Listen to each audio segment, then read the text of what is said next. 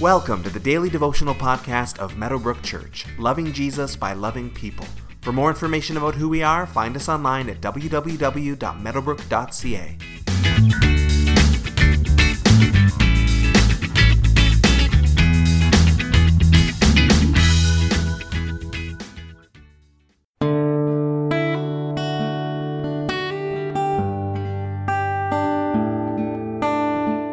The Apostle Paul was a real talker, as we have already discussed. He had a knack for explaining Jesus in a way that was compelling, and was also really good at carefully and logically building an argument from scratch. When he's given the floor to speak, he's in his element, there's no doubt of that, and we can learn a lot from seeing how he shares.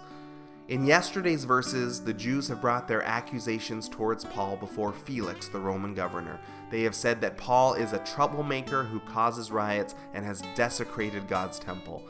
In today's verses, Paul is given his chance to respond. Acts chapter 24, verses 10 through 16 says, when the governor motioned for him to speak, Paul replied, I know that for a number of years you have been a judge over this nation, so I gladly make my defense. You can easily verify that no more than 12 days ago I went up to Jerusalem to worship. My accusers did not find me arguing with anyone at the temple or stirring up a crowd in the synagogues or anywhere else in the city, and they cannot prove to you the charges they are now making against me. However, I admit that I worship the God of our ancestors as a follower of the Way, which they call a sect. I believe everything that is in accordance with the law and that is written in the prophets, and I have the same hope in God as these men themselves have, that there will be a resurrection of both the righteous and the wicked. So I strive always to keep my conscience clear before God and man.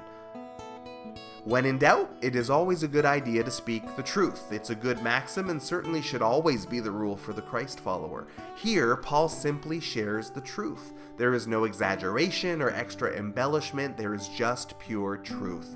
It is hard for us to hold to truth sometimes, but it is the way of Jesus. It's also the easiest thing to remember because it's what actually happened without us having to worry about any spin that we are putting on it that we need to keep track of.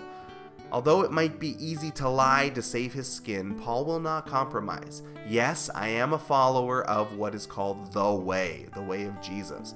But Paul argues as well, I have a lot in common with these men who are accusing me. There are key differences, to be sure, but Paul does this throughout the book of Acts. He points out shared beliefs with anyone in the crowd who is listening to him. Whoever his audience is, Paul seeks to build bridges rather than just draw lines in the sand. This is what we have in common, he says over and over and over again. This also has the added benefit today of making Paul look better in the eyes of the pagan governor. Now, this whole affair looks like a Jewish religious debate rather than a criminal matter, and the governor's not qualified to weigh in on a Jewish religious debate. Paul's life is being prolonged as he shares.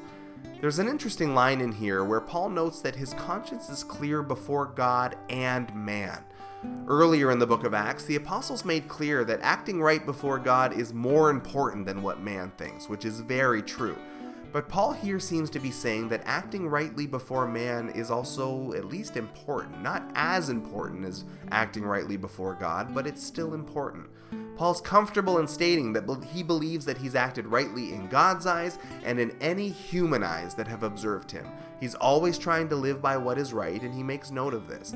Other people can help correct our behavior, they can help us to live rightly. So, this is an important part of our spiritual journey as well. Are we living rightly in the eyes of other believers? Today, let's take some time to reflect on that point. Is your conscience clear before God, and is your conscience clear before men?